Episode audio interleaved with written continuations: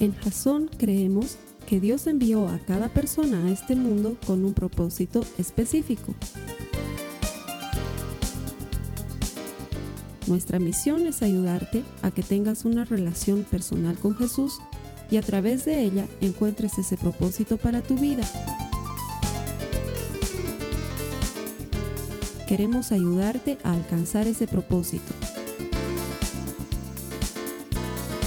Es nuestra oración que este podcast te ayude a tener visión, a tener jazón.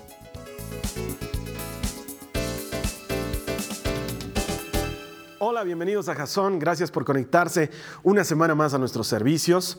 Estamos convencidos de que este esfuerzo que hacemos te puede ayudar a ti a transformarte en un auténtico seguidor de Cristo, a desarrollar una relación personal con Él y sobre todo encontrar a Dios. Estamos seguros de que todo el que encuentra a Dios encuentra vida. Te damos la bienvenida a nuestros servicios y te agradecemos conectarte. Dios tiene algo especial para ti hoy.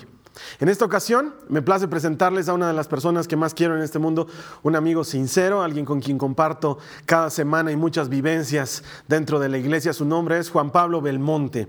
Él trabaja para una organización sin fines de lucro, una non-profit, como dirían los estadounidenses que se llama Food for the Hungry. Y el objetivo de esta organización es llevar el Evangelio más allá de, lo convencional, ayudando a iglesias pequeñas y llegando a gente que no tiene posibilidades económicas, de ahí el nombre Food for the Hungry, alimentarlos no solamente en lo físico, pero también en lo espiritual. Es un gran hombre, casado, con una linda familia, ha predicado en muchos lugares en los Estados Unidos y hoy nos hace el favor y el honor de estar aquí con nosotros predicando en Jason. Es para mí un gusto presentarte a mi querido amigo Juan Pablo Belmonte. Él nos va a conducir en esta prédica de la serie Brillar. Bueno, muy buenos días. Muchas gracias. Es para mí una honra estar en este lugar el día de hoy. Em, han habido muchas personas que han uh, que han eh, tenido un papel preponderante en el que pueda estar el día de hoy parado frente a ustedes. Entre ellas Daisy es una de ellas, la, mamá de Carlos Alberto, siempre me ha apoyado desde la primera vez que me ha escuchado. Eh, y he dicho, gracias Daisy, realmente, muchas gracias por el ánimo. Eh, otra persona que me ha apoyado mucho ha sido mi esposa. Ella siempre ha creído desde un principio, hace como 16 años, cuando yo recién empezaba a explorar esto de la fe y Jesucristo y Dios, ella creía en mí y me dijo un día, creo que tú vas a ser pastor o vas a predicar. Y yo decía, no, no, no creo. Pero después de, de, como 17 años de matrimonio, muchas caídas, muchas dificultades, muchas alegrías en el camino, estoy parado aquí delante de ustedes. Y principalmente quiero agradecer a Dios, porque nada de esto sería posible sin Él. Eh, bienvenidos a Jason. Realmente esta es una iglesia que bendice a muchas personas. Para los que están conectados en línea y están viendo esta prédica eh, en línea desde otros lugares de nuestro país, posiblemente de nuestro continente, eh, realmente de todas las cosas buenas que podrías estar haciendo en un domingo o un miércoles por la noche, podrías estar navegando en internet no sé, comprando cosas, podrías estar navegando en internet, en Facebook, cosas buenas, no necesariamente cosas malas, o para los que estamos aquí al día de hoy, en esta mañana, podríamos estar con nuestra familia, podríamos estar pasando tiempo eh, haciendo deporte, comiendo salteñas, para los que no saben, salteñas son eh, un banquete de Bolivia, de nuestro país. O podrías estar haciendo algo muy, muy interesante como ver Fórmula 1 o estar enterándote de las noticias en CNN pero has elegido la mejor de ellas, venir a la iglesia. Eh, y venir a la iglesia para fortalecerte. Porque eh, el que tú vengas a la iglesia realmente nos dice, y especialmente dice a Dios, que tú estás buscando más de Él. Que estás en, la, en el camino de tratar de ser un auténtico seguidor de Jesucristo. Y eso no tiene precio. Para las demás cosas está Visa y Mastercard, pero para eso no hay precio. El ser un, auténtico seguidor de Cristo hace que tengamos alguien en, que, en el cual la esperanza está. Eh, el que tú vengas a la iglesia hace que tú puedas encontrar vida, vida en abundancia, que puedas encontrar el socorro oportuno de Dios. En las dificultades, Él va a estar ahí. En las alegrías, Él va a estar ahí. Tú vas a estar celebrando al lado de Él. Esto no quiere decir que el venir a la iglesia o el ser cristiano te aleja de los problemas. Al contrario, creo que muchos aquí somos testigos de que experimentamos problemas en nuestro diario vivir en todas las áreas de nuestra vida. Sin embargo, lo que sí quiere decir es que hay una mano ayudadora que está ahí, que no importa lo que hagamos, porque no depende de nosotros y esa es la diferencia de nuestra fe, nada de lo que tenemos, nada de lo que somos depende de nosotros, sino de Dios, porque Él está en control de nuestras vidas. Esa mano ayudadora que te va a ayudar a salir de cada problema, de cada caída y levantarte en el momento oportuno. Eh, y hasta ahí debería escuchar un buen amén para animarme. Gracias. Em, por otra parte, realmente quiero, quiero eh, darle un mensaje a Carlos Alberto, donde sea que esté empezando su vacación, espero que sea vacación porque bien merecidas se las tiene después de esta semana de tratar de preparar este tiempo con ustedes, me he dado cuenta que tenemos una persona de lujo guiando nuestra iglesia. Realmente tenemos una persona eh, con los ojos en el cielo y los pies en la tierra. Y creo que no hay nada más lindo que tener un pastor como él. Eh, me saco el sombrero, no tengo sombrero ahora, me sacaría la peluca. Pronto tal vez voy a tener peluca, pero eh, realmente todo mi respeto para él. Eh, y espero que la pases viendo de este es Carlos Alberto, a ti y a toda tu familia.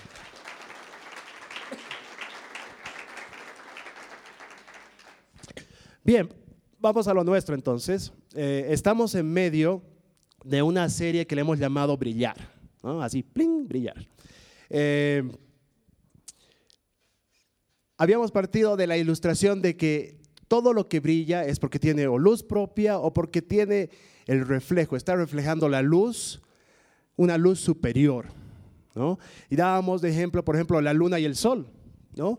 Estos astros no tienen, eh, eh, la luna, por ejemplo, no tiene luz propia. Sin embargo, ilumina nuestras noches en la tierra, porque le refleja el brillo del incandescente astro del sol.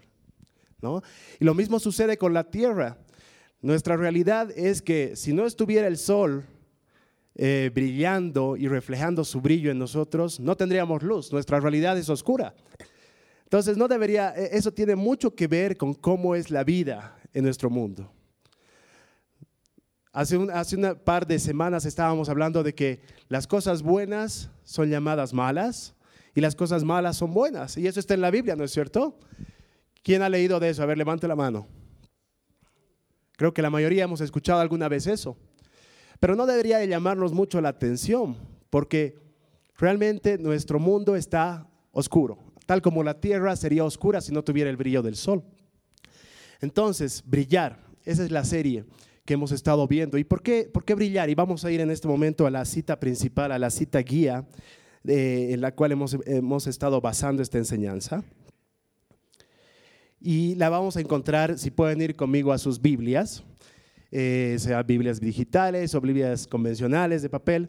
Pero esta, esta cita está en Mateo 5, en el versículo 14 al 16. Y dice lo siguiente. Ustedes son la, son la luz del mundo, como una ciudad en lo alto de una colina, no puede esconderse. Nadie enciende una lámpara y luego la pone debajo de una canasta. En cambio, la coloca en un lugar alto donde ilumina a todos los que están en la casa. De la misma manera, dejen que sus buenas acciones brillen a la vista de todos para que todos alaben a su Padre Celestial.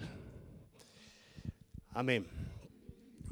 Entonces, ¿de qué se trata, hermanos? Jesús nos da un mandato. Él nos dice que debemos brillar, debemos brillar por las razones adecuadas.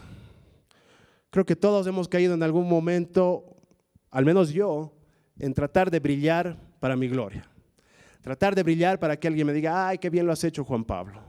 O, ay, qué, qué, bien te ves, Juan Pablo, con tu camisita. ¿no? O ese cortecito te va muy bien. Estoy jugando, hermanos, ¿ya? Pero eh, el tema es que en algún momento hemos querido de alguna forma todos brillar por las razones eh, equivocadas, incorrectas. Porque Jesús nos pide que brillemos para reflejar su luz para llevar esa esperanza de la que hablábamos en un principio y para llevar ese mensaje de su evangelio y las buenas nuevas de salvación y que no depende de nosotros y que su yugo es fácil. que debemos compartir ese yugo, que su carga es ligera.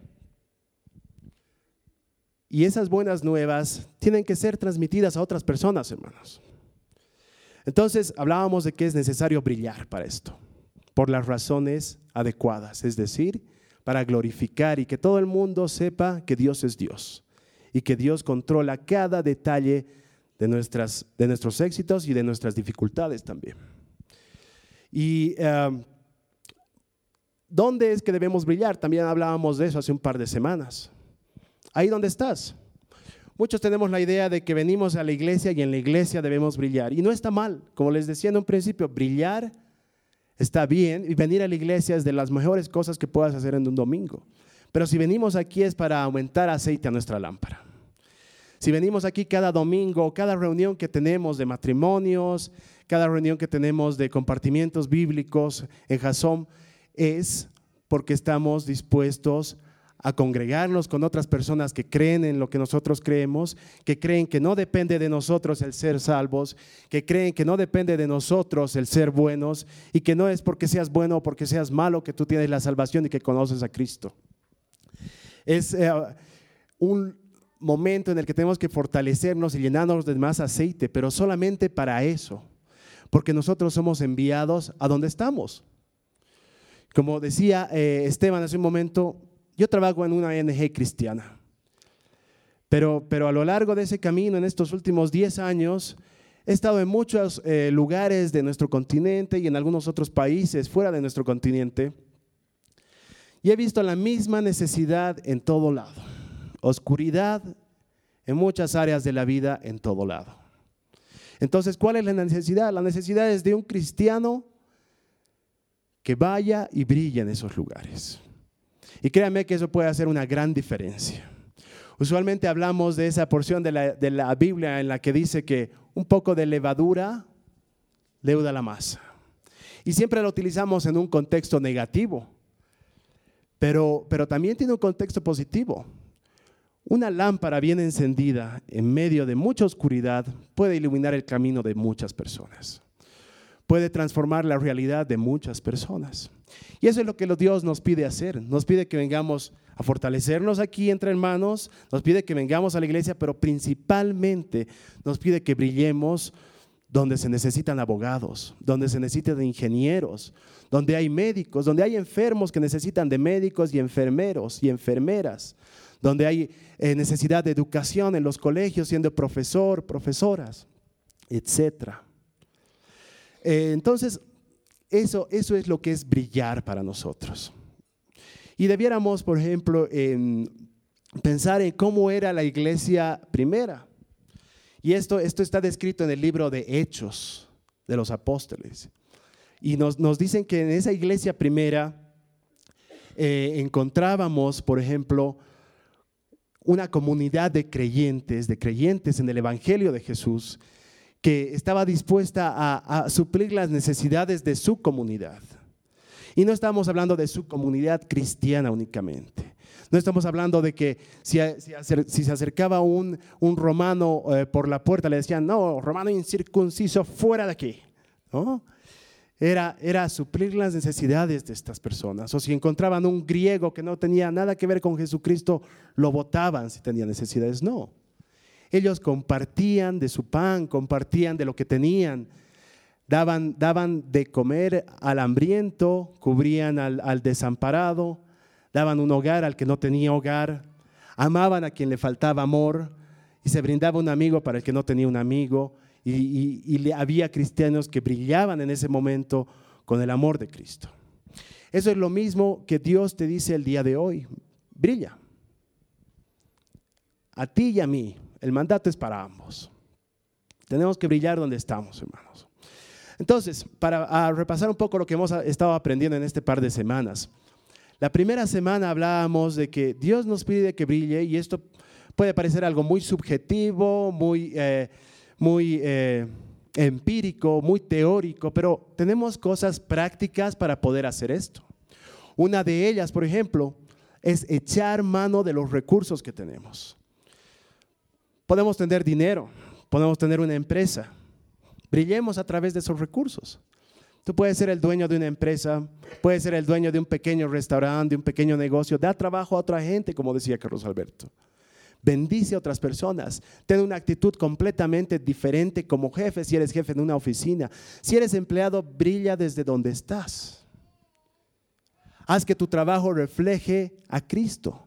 En vez de andar predicando a Cristo con palabras y juzgando con una luz abrumadora de juicio, porque a veces hacemos eso los cristianos, Creemos que nuestra lámpara tiene que ser una lámpara enseguecedora que en vez de iluminar, el camino de las personas que necesitan tener claridad en su vida, los deslumbramos tanto que los dejamos ciegos. No sé, alguna vez han visto esas películas de James Bond en, las que torturan a las personas para que confiesen la verdad, ¿no es cierto? Ese tipo de lámparas. A veces comparo a esas lámparas lo que, eh, eh, lo que hacemos nosotros como creyentes. Damos tanto brillo, pero damos un brillo de juicio. Damos un brillo de, poner estándares que ninguno de nosotros puede cumplir cuando el mensaje es simple. Es creer en Jesucristo y en su mensaje, que es simple. Entonces aprendíamos que podemos utilizar eso que tenemos a mano. Hablábamos de que podemos utilizar el WhatsApp, por ejemplo, para mandar mensajes positivos. No de una actitud positiva, sino de la realidad el venir a la iglesia tiene vida, anima, anima, el venir a la iglesia es una gran cosa. Anima a otras personas a venir a la iglesia. Eh, eh, por ejemplo, mi esposa es un gran ejemplo de, las habilidades sociales que ella tiene. Me impresiona realmente cuando estoy caminando por las calles de La Paz. Em, bueno, todo el mundo empieza a saludarme a mí, no, mentira. Es a ella. Un montón de personas la conocen a ella. Entonces, no sé, lo que, eh, el tiempo que presupuestamos para ir a dar un paseo son 20 minutos, pero al final tardamos como 40 porque se para en cada esquina a saludar a alguien. Y ella utiliza esta capacidad de estabilidad social, de tener tantos amigos, la utiliza en pos del Evangelio y en pos de brillar. La utiliza porque puede, e, e, es capaz de, de, traer a otras personas que ni siquiera tienen idea de qué es Jasón o de qué es el cristianismo, de una forma natural a pedir un consejo. Y desde luego el consejo que mi esposa va a tender a darles es siempre acerca del Evangelio de Dios. Entonces tenemos cosas. El que menos piense tiene cosas a su alcance. Yo, como decía Esteban, trabajo con una ONG y lo primero que hacemos cuando vamos a una comunidad pobre es decirles, ¿qué tienes a tu alcance?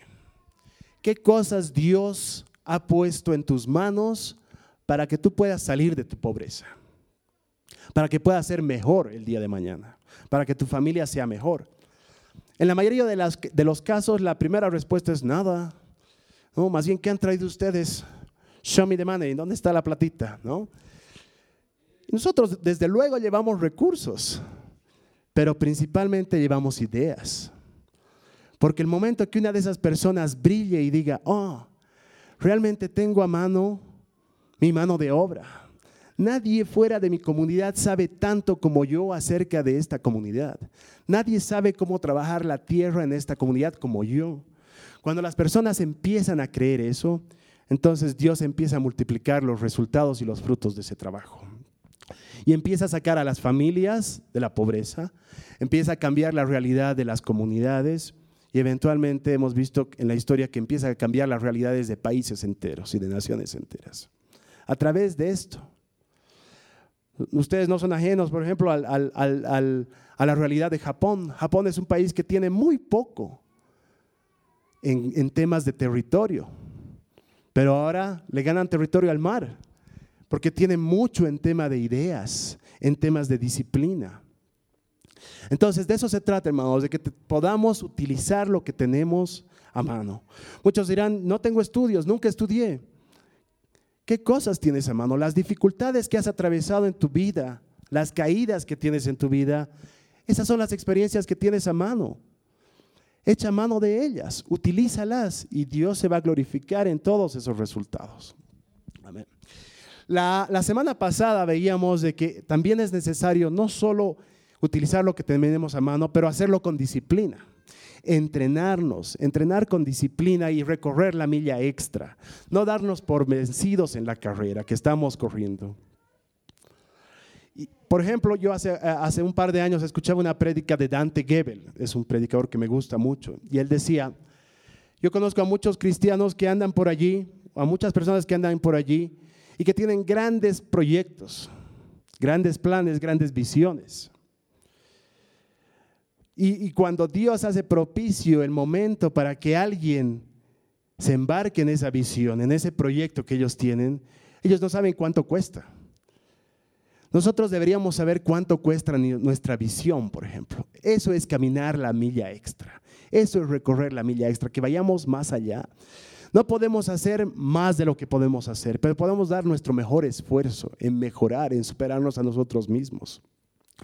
Y ahí es donde Dios se manifiesta. Cuando Dios hizo el milagro en las bodas de Canaán, de convertir muchos galones de, de agua en vino, como dijo Carlos Alberto hace un par de semanas, tomó a esas personas su esfuerzo en llenar esas tinajas de ciento y pico litros cada una con agua primero.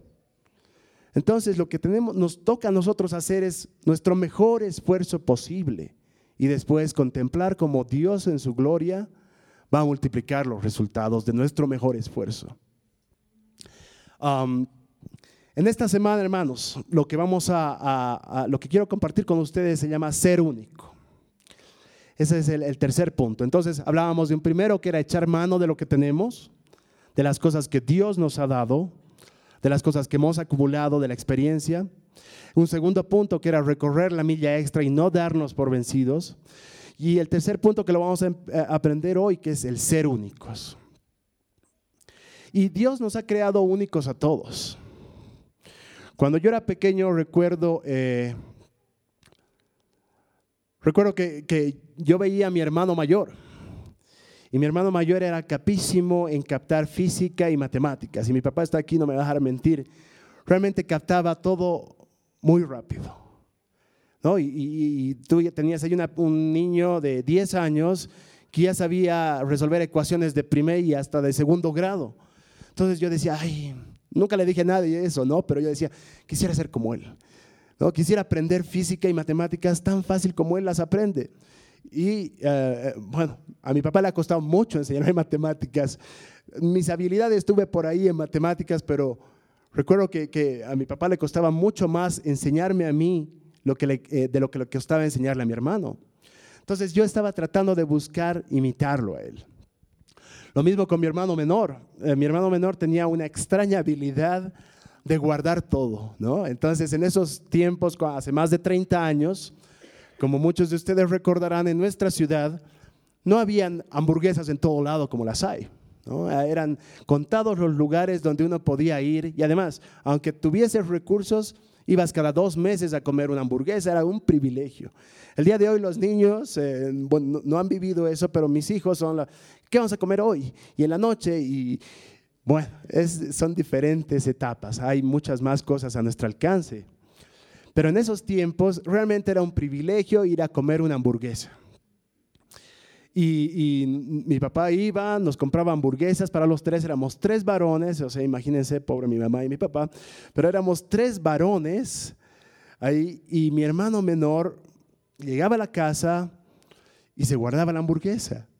En cambio, yo y mi hermano mayor la comíamos, pero en dos por tres, ¿no? Hasta decir pim ya estaban chao las hamburguesas. Pero mi hermano mayor tenía la, extraña habilidad de guardarse la hamburguesa para el último, ¿no? Y al último empezaba a saborear la hamburguesa y, mmm, qué deliciosa hamburguesa. Entonces nos daba ganas de matarlos, ¿no? Realmente nos daba ganas de darle un puntapié. Eh, pero él creció con ese, ese tipo de habilidad y después Dios fue actuando en su vida. El día de hoy él ya es adulto, pero sigue teniendo la habilidad de guardar, ya no en el mal sentido, porque Dios ya ha trabajado en esa habilidad. Y ahora eso hace que él sea un buen proveedor de su hogar. Él es una persona muy medida en sus gastos, muy medida en lo que en los compromisos a los que se a los que se a, los que se compromete, valga la redundancia. Y lo mismo mi hermano mayor, con esas habilidades que tenía de aprender muy rápido la física, las matemáticas, ahora es un exitoso ingeniero. Entonces yo, yo cuando crecía decía, ¿para qué seré bueno? ¿no? estaba ahí, ¿para qué seré bueno? No, le encontraba muchas, muchas cosas en las que era bueno. En algún momento pensé que era bueno para manejar bicicleta hasta que me di un buen porrazo. En otro momento pensé que era bueno para, para eh, montar caballo y de ahí me di cuenta que apareció un día llorando en un caballo porque empezó a galopar y se me salió de control. En fin, fui creciendo así y sí me daba cuenta que, por ejemplo, era bueno en el tema de conciliar, ¿no? Mientras había esa pelea entre la hamburguesa de mi hermano y el menor y el mayor se querían matar, yo estaba al medio ahí tranquilo, no lo pegues, tranquilo, y agarraba la hamburguesa y, bueno, mejor me como la manzana de la discordia, ¿no? Entonces empezaba a conciliar. Entonces me daba cuenta que era bueno en eso, era bueno en eso. Y a, donde quiero ir, sin hacer la historia muy larga, es al día de hoy, eso es lo que hago. Eso es lo que en estos veintipico años de trabajo he sido entrenado a hacer. Cuando empecé a caminar, eh, más bien cuando Dios, cuando Jesucristo empezó a caminar conmigo, porque tengo la firme convicción de que Él me eligió, no yo a Él. Si hubiera dependido de mí, probablemente nunca lo hubiera elegido. Pero Él me eligió para caminar juntos. Y cuando me eligió hace como diez y pico años, y me, salió esta oportunidad de trabajar con esta ONG, para empezar era una, una ONG cristiana. Y cuando salió la convocatoria, mi, mi, esposa me dice, tienes que aplicar. Yo le dije, pucha, pero recién estoy aprendiendo de Cristo, ¿qué voy a hacer? Ni siquiera buen cristiano soy, o sea, y, y no tengo experiencia. Bueno, ya apliqué y me di cuenta eh, de que eran exámenes muy difíciles, muy competitivos. Gracias a Dios me fue bien en la mayoría de los exámenes y obtuve el trabajo. Pero después de un par de años, cuando me hice eh, amigo del gerente de recursos humanos, me dijo, Juan Pablo, no tienes idea cómo has entrado aquí. ¿Por qué? Le dije. Porque habían personas que tenían en teoría, mucha más calificación, muchos más estudios que tenían tres maestrías en desarrollo esto, en, aquello económico y en todas las menciones que se puedan imaginar que uno pueda pensar para trabajar en ese tipo de cosas. Y, tú has entrado. Yo tengo lo mío, eh, me, me he esforzado. Con esto no quiero decir que no tienes que esforzarte, joven, en tu educación. Como decía Carlos Alberto, la educación es una herramienta poderosa. Y si lo tuyo no son las matemáticas, como no era lo mío, Igual tienes que pasar el examen de matemáticas, o sea que igual esfuérzate. Pero yo tenía otras aptitudes que hacían la diferencia en mí, que me hacían único. Y esta persona me contó que cómo estas personas con mucha educación iban a la entrevista a, las entrevistas y respondían cosas absurdas a las preguntas que les hacían. Les decían, por ejemplo, este trabajo se trata de trabajar con extranjeros, tienes que viajar mucho, eh, levantarte, todo lo que eso implica. Oh, tengo que ir al aeropuerto, sí, y usualmente la gente llega en American Airlines, oh no, American, ¿hay qué? Seis de la mañana, no, yo mm, no me gusta levantarme muy temprano, ¿no? O sea, una respuesta realmente sin sentido. Eso me demuestra que Dios tenía preparado ese camino para mí. Inclusive en una oportunidad, años antes, yo había aceptado un trabajo enseñando inglés a adultos. Y después en, la misma empresa, que eran los Yungas, algunos de ustedes saben, en, en Yanacache, en un pueblito muy pequeño, se me dio la oportunidad de enseñar a niños en una escuelita privada de esta empresa. Yo dije, enseñar a niños, yo soy administrador de empresas, ¿qué voy a hacer aquí? pero eché mano de lo que tenía en ese momento. De esas divisiones y matemática elemental que mi papá me enseñaba a hacer cuando era pequeño, yo eché mano de eso. Y dije, voy a enseñar lo mejor que pueda. Y para hacer la historia igual eh, corta, tuve que tomar una vacación inesperada de ese trabajo en un momento y cuando volví vi a los niños, a los 20 pelegados de la escuelita, niños desde 8 hasta 20 años haciendo huelga, queremos al teacher, queremos, me decían teacher. Entonces, nunca he tenido una experiencia tan fabulosa como esa y cuando di un examen en esta ONG para ingresar, me di cuenta de ese que esa si no hubiera tenido la experiencia de enseñar a esos niños, Muchos recuerdos de las preguntas de matemáticas que me hicieron no hubieran estado disponibles para mí, para responderlas bien en esa entrevista. Entonces así es como, Dios va actuando en nuestras vidas. Cuando nosotros echamos mano de lo que tenemos, de lo que está a nuestro alcance, cuando nosotros nos damos, eh, no nos damos por vencidos y caminamos esa milla extra, Ahí es cuando Dios empieza a multiplicar los resultados y nos hace ver, nos hace dar cuenta en qué somos únicos. Eh, vamos a ir también a la, a, la, a la, Biblia para ver cómo, se, cómo es que Dios nos habla acerca de esto, del ser único. Y justamente habla en el libro de Josué. Y Josué le dice, eh, el, Señor, el, Señor, le dice a Josué, eh, a partir de hoy, oh, está en, en, Josué 3, perdón, versículo 7. Y, el, y Dios le dice a Josué, a partir de hoy empezaré a convertirte en un gran líder a los ojos de todos los israelitas. Sabrán que yo estoy contigo tal como estuve con Moisés. Lo mismo nos dice Dios el día de hoy a ti y a mí. Dios está contigo. Dios te está formando con, con todas esas cosas que Él te ha creado únicas, esas particularidades que tú tienes como ser humano, como hijo de Dios. Él te está formando y está formando para que tú cumplas un propósito. Nada de esto es coincidencia. Nada, ninguna de las dificultades que hemos pasado en la vida es coincidencia. Hace un par de días yo hablaba con mi papá y le decía, realmente si no hubiéramos pasado por estas dificultades, creo que no podríamos llegar a muchas de las reflexiones que hemos llegado y que nos dan esperanza el día de hoy. Como padres, yo soy padre de, cuatro, tres niñas y un niño, eh, siempre queremos que nuestros hijos no pasen dificultades, pero la verdad es que a veces van a tener que pasarlas, porque no hay otra forma de aprender. Van a tener que tener sus equivocaciones, porque no hay otra forma de aprender. Lo demás es solo teoría. Entonces, lo que le dice aquí el Señor a Josué es que Él va a estar con él, como estuvo con Moisés. Y lo mismo nos dice a nosotros. ¿Te puedes imaginar a alguien de la Biblia que haya hecho grandes cosas? Pues Dios va a estar contigo tal cual esas personas, ayudándote en tu propósito. Porque Dios es el primero y el más interesado en que tú cumplas ese propósito. Su plan es tan grande, pero Él elige hacernos parte de ese plan. Él podría de un clic de dedos solucionar todos los problemas que tenemos y todos los problemas de nuestra sociedad. Podría hacerlo, ha hecho cosas más grandes aún, ha creado todo un universo que está en perfecto equilibrio pero Él elige intencionalmente hacernos piezas idóneas para el rompecabezas de su plan.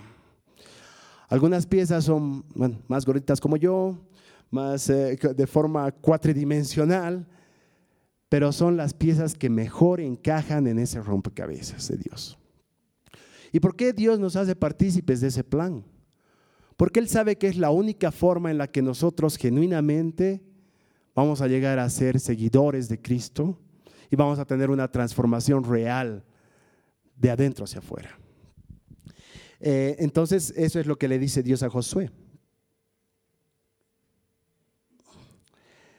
Entonces, miren, para ser, para ser únicos, vamos a compartir acerca de unas pocas cosas aquí que nos ayudan a ser únicos. Tienes que caminar bajo tu propia unción.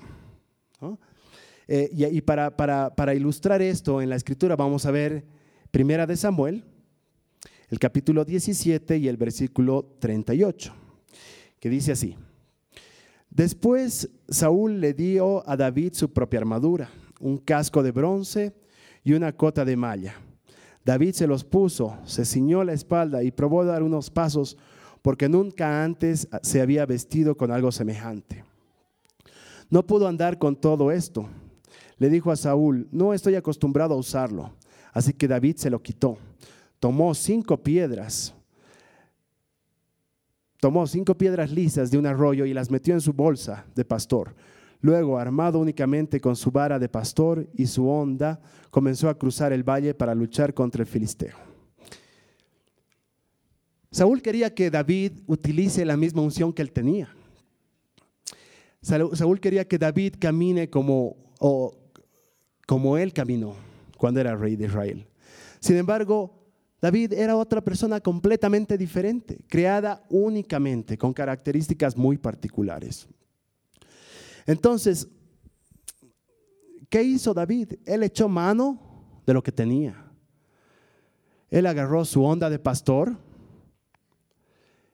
y, agarró la habilidad que tenía de ser pastor. Yo he visto muchas, muchos niños pequeños en los, en los pueblos que he visitado en el altiplano ser pastores.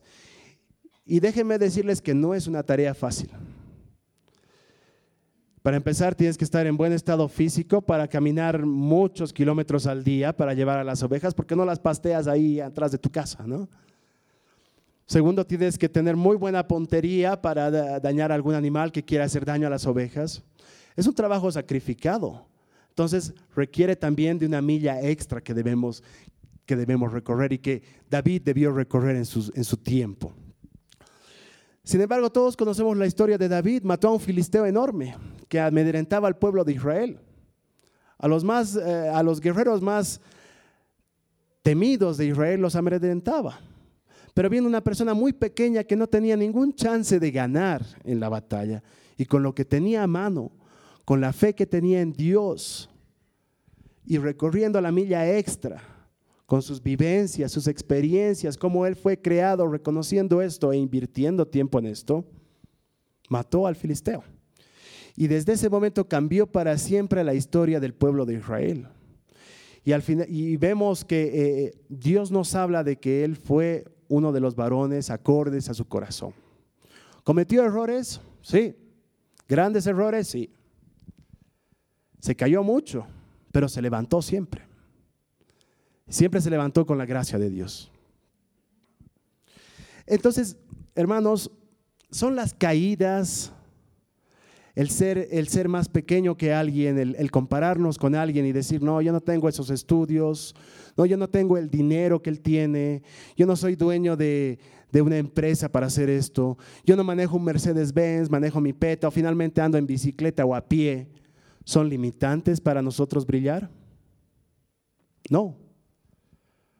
David brilló con lo que tenía, con, las, con la indumentaria más humilde, más sencilla, pero la que tenía a mano y la que Dios le proveyó en su momento para bendecir a su pueblo. Y brilló en todo momento.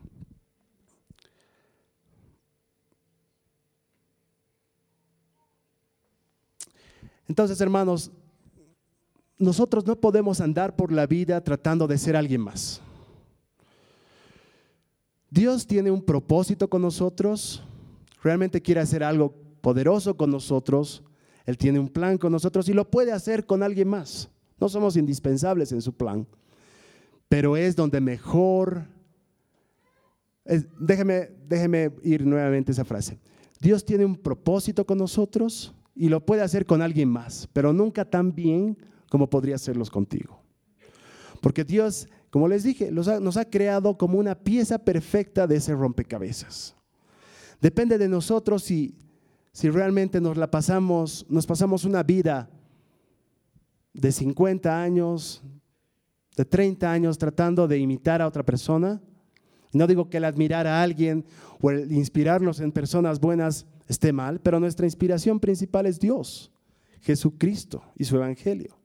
Esa es nuestra, nuestra inspiración principal. Yo nunca hubiera llegado a hacer lo que estoy haciendo el día de hoy si hubiera seguido en el afán de tratar de imitar a mi hermano mayor o en el afán de tratar de imitar a mi hermano menor. Puedo inspirarme en cosas buenas que hacen, pero yo tengo mis cosas únicas.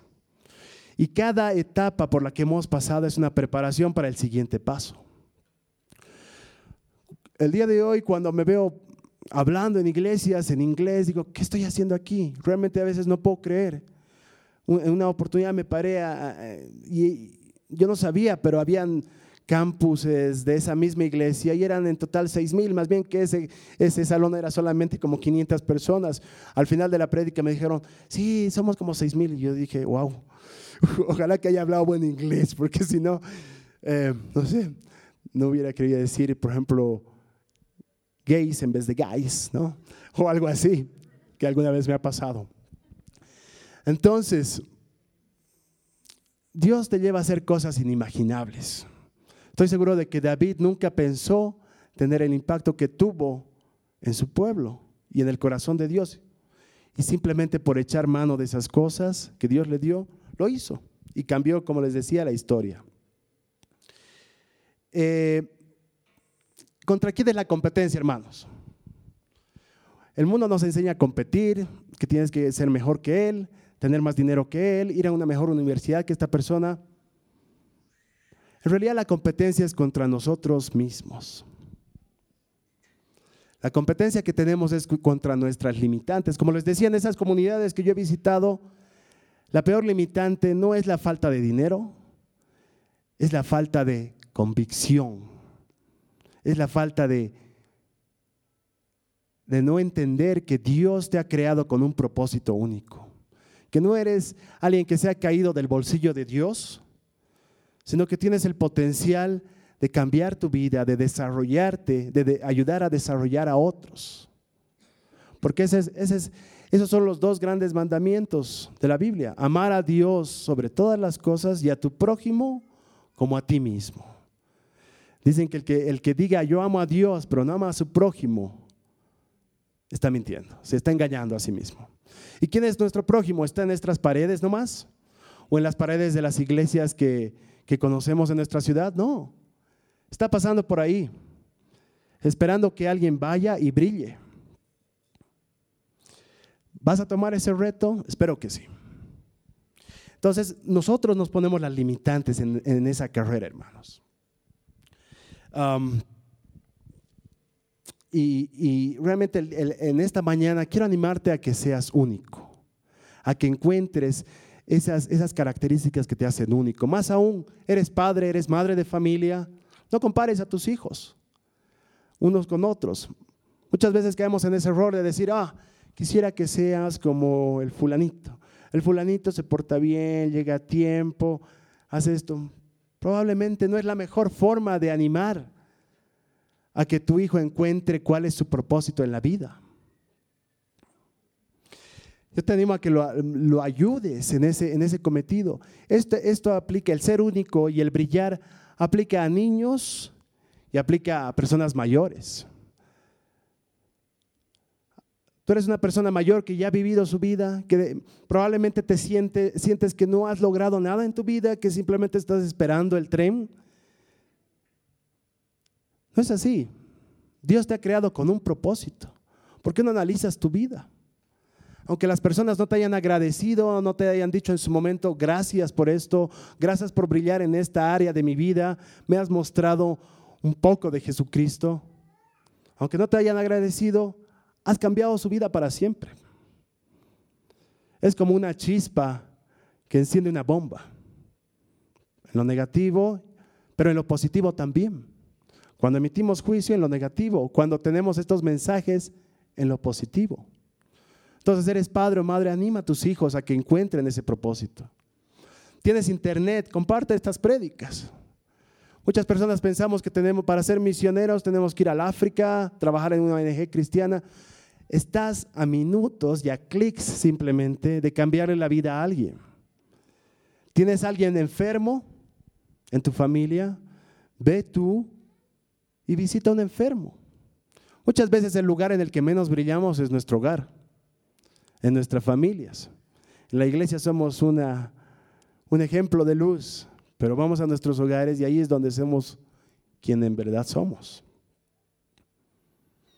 Eres padre, eres madre, brilla siendo padre y siendo madre. Sé único, tienes errores, tienes errores. Lo bueno es que Dios está ahí para levantarte, para pelear contigo esas batallas.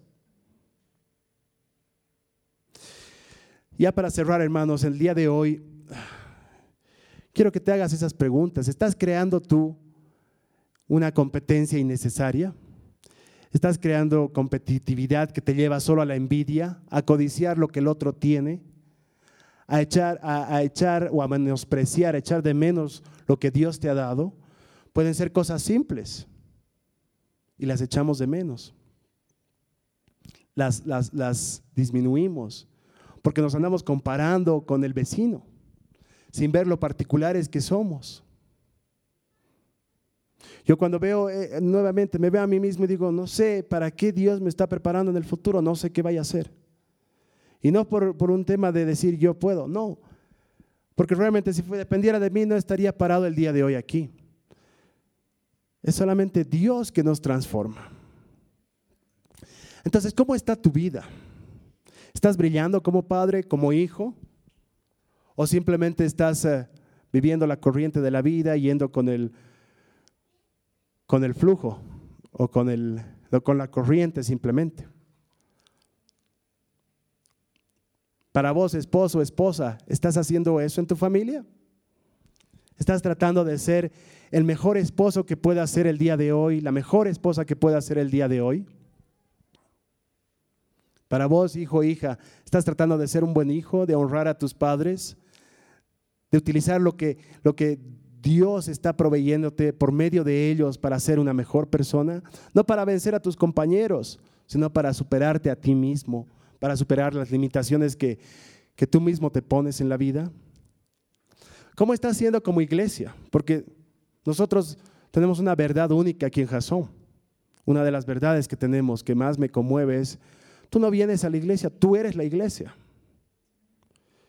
¿Cómo estás siendo como iglesia? ¿Estás brillando donde deberías brillar o simplemente estás juzgando y diciendo que eres cristiano evangélico y tratando de juzgar y haciendo sentir a las personas haciendo sentir a las personas mal? Siendo un Vicente, el hermano repelente, que era una prédica que me encantó, y no atrayendo a las personas hacia el amor de Cristo. ¿Cómo estás, qué, es lo que tú estás haciendo? Nuevamente voy, voy al ejemplo de cómo era la iglesia primera. Si yo hubiera tenido dificultades en esos años, hubiera ido corriendo a la iglesia de esos primeros creyentes. ¿Es esa la realidad nuestra? No sé, hermanos. Pienso que Dios ha creado a su iglesia y a ti para que impactes en esta sociedad. Muchos nos jactamos de que crecemos en números y hay más cristianos cada vez y nos ocupamos de ir a predicar. Y no está mal, son buenas cosas. Pero ¿ha cambiado en algo nuestra sociedad? Yo en esos lugares a los que viajo veo un cristiano perdido entre una multitud que está brillando, que le, que le interesa más cuán cómoda es su silla de domingo, le interesa más aún el impactar en su comunidad, el no juzgar, el mostrar el amor de Dios desinteresadamente. Todas esas cosas, hermanos, son las que Dios quiere que manifestemos. Entonces no se olviden el echar, a el echar los recursos que tenemos a mano, el utilizarlos, el creer que Dios puede multiplicarlos recorriendo la milla extra caminando lo que tenemos que caminar, dando el esfuerzo que tenemos que dar, no dándonos por vencidos en la carrera. El ser únicos, el capitalizar en las cosas que Dios nos ha dado, el capitalizar en, cómo Dios te ha creado. Dios dice que te conoce desde el vientre de tu madre. Es como si tuviéramos aquí un sello handmade, ¿no? Marca registrada. No hay otro igual a ti. No hay otro Fito, no hay otra Jime, no hay otro Amparito. Nadie igual a ti. Tienes un propósito muy particular en el plan de Dios. Depende de nosotros que nos movamos en eso o que simplemente veamos la vida pasar. Dios igual va a cumplir su propósito. Su plan se va a cumplir al 100%, contigo o sin ti. Pero yo no quisiera llegar a, a los años que Dios me dé de vida y estar finalizando y decir, ¿de qué se trataba la vida? Era simplemente sobrevivir, tratar de ganar cada mes para no morir de hambre y, dar el dinero que tenía que dar para, para mis hijos, eh, tener una casa, tener uno, ¿para qué? Yo quisiera llegar al final de una vida sintiendo que he cumplido el propósito de Dios de la mejor forma posible y que en algún ámbito de todos los que me desenvuelvo he podido brillar. Y alguien más se ha podido beneficiar de ver algo de brillo en mí. No porque ya no tengo cabello, porque pronto no lo voy a tener, ¿no? No es ese brillo, pero es el brillo del Evangelio de Dios, de sus buenas nuevas, que todos estamos encargados a anunciar. Como dije, a veces malentendemos y andamos predicando mucho, pero nuestra actitud dice algo completamente distinta. Y no te digo aquí que seas una perfección, nadie es perfecto, todos caemos. Pero reconoce cuando caes. Pide disculpas cuando ofendes a alguien. Perdona inclusive aunque no nadie te pida perdón. Cuando nadie, el perdón es realmente una actitud de Dios. Imagínense si no nos hubiera perdonado a nosotros. ¿Dónde estaríamos? Entonces, hermanos, el día de hoy quiero animarles a que podamos orar. Los que quieran, es una oración voluntaria. Em, los que quieran pueden cerrar sus ojos. Y vamos a orar. Cierra tus ojos. Señor, en esta mañana yo te doy muchas gracias porque nos has hecho únicos. Porque dentro de todo, Señor, tú nos has elegido. Porque somos la pieza perfecta, Señor, para tus rompecabezas. Te doy gracias, Señor, porque tú nos has dado cosas que no has dado a otros, Señor. Te doy gracias porque no, tú no nos has hecho mejores ni peores al resto, Señor. Nos has hecho diferentes. Y para los diferentes, Señor, para todos los diferentes que somos, hay un lugar en tu mesa, Señor. Y hay un lugar en tu plan. En esta mañana te pido, Señor, que, que hagas que todas esas cosas que tú me has dado, Señor, yo las sepa reconocer, las sepa utilizar y ponerlas a tu servicio, Señor. No solo en la iglesia, Señor, servir en la iglesia, dentro de los cuatro muros de la iglesia es lindo, pero es allá, Señor, afuera de la iglesia donde no hay esperanza. Es fuera de la iglesia donde hay oscuridad y donde necesito brillar, Señor, para reflejar tu amor y disipar la oscuridad, para que la gente tenga esperanza y socorro oportuno, Señor, como yo lo tengo contigo. Ayúdame a ser único, Señor, a dar todo lo que esté de mi parte, a no darme por vencido, Señor, en la carrera, a trabajar con disciplina. Ayúdame, Señor, a no querer imitar a nadie y solamente tenerte a ti como meta, Señor. A no juzgar a nadie en el camino, Señor. Y más bien a brillar desinteresadamente, Señor, por tu evangelio. Esta ha sido una producción de Jason Cristianos con Propósito. Para mayor información sobre nuestra iglesia o sobre el propósito de Dios para tu vida, visita nuestro sitio web www.jason.info. Allí encontrarás muchos recursos para animarte en tu relación con Dios, enseñanzas, nuestro blog, prédicas y mucho más. Te lo deletreamos www.jazon.info. También puedes visitarnos en nuestro sitio en Facebook www.facebook.com barra Que Dios te bendiga abundantemente. Muchas gracias.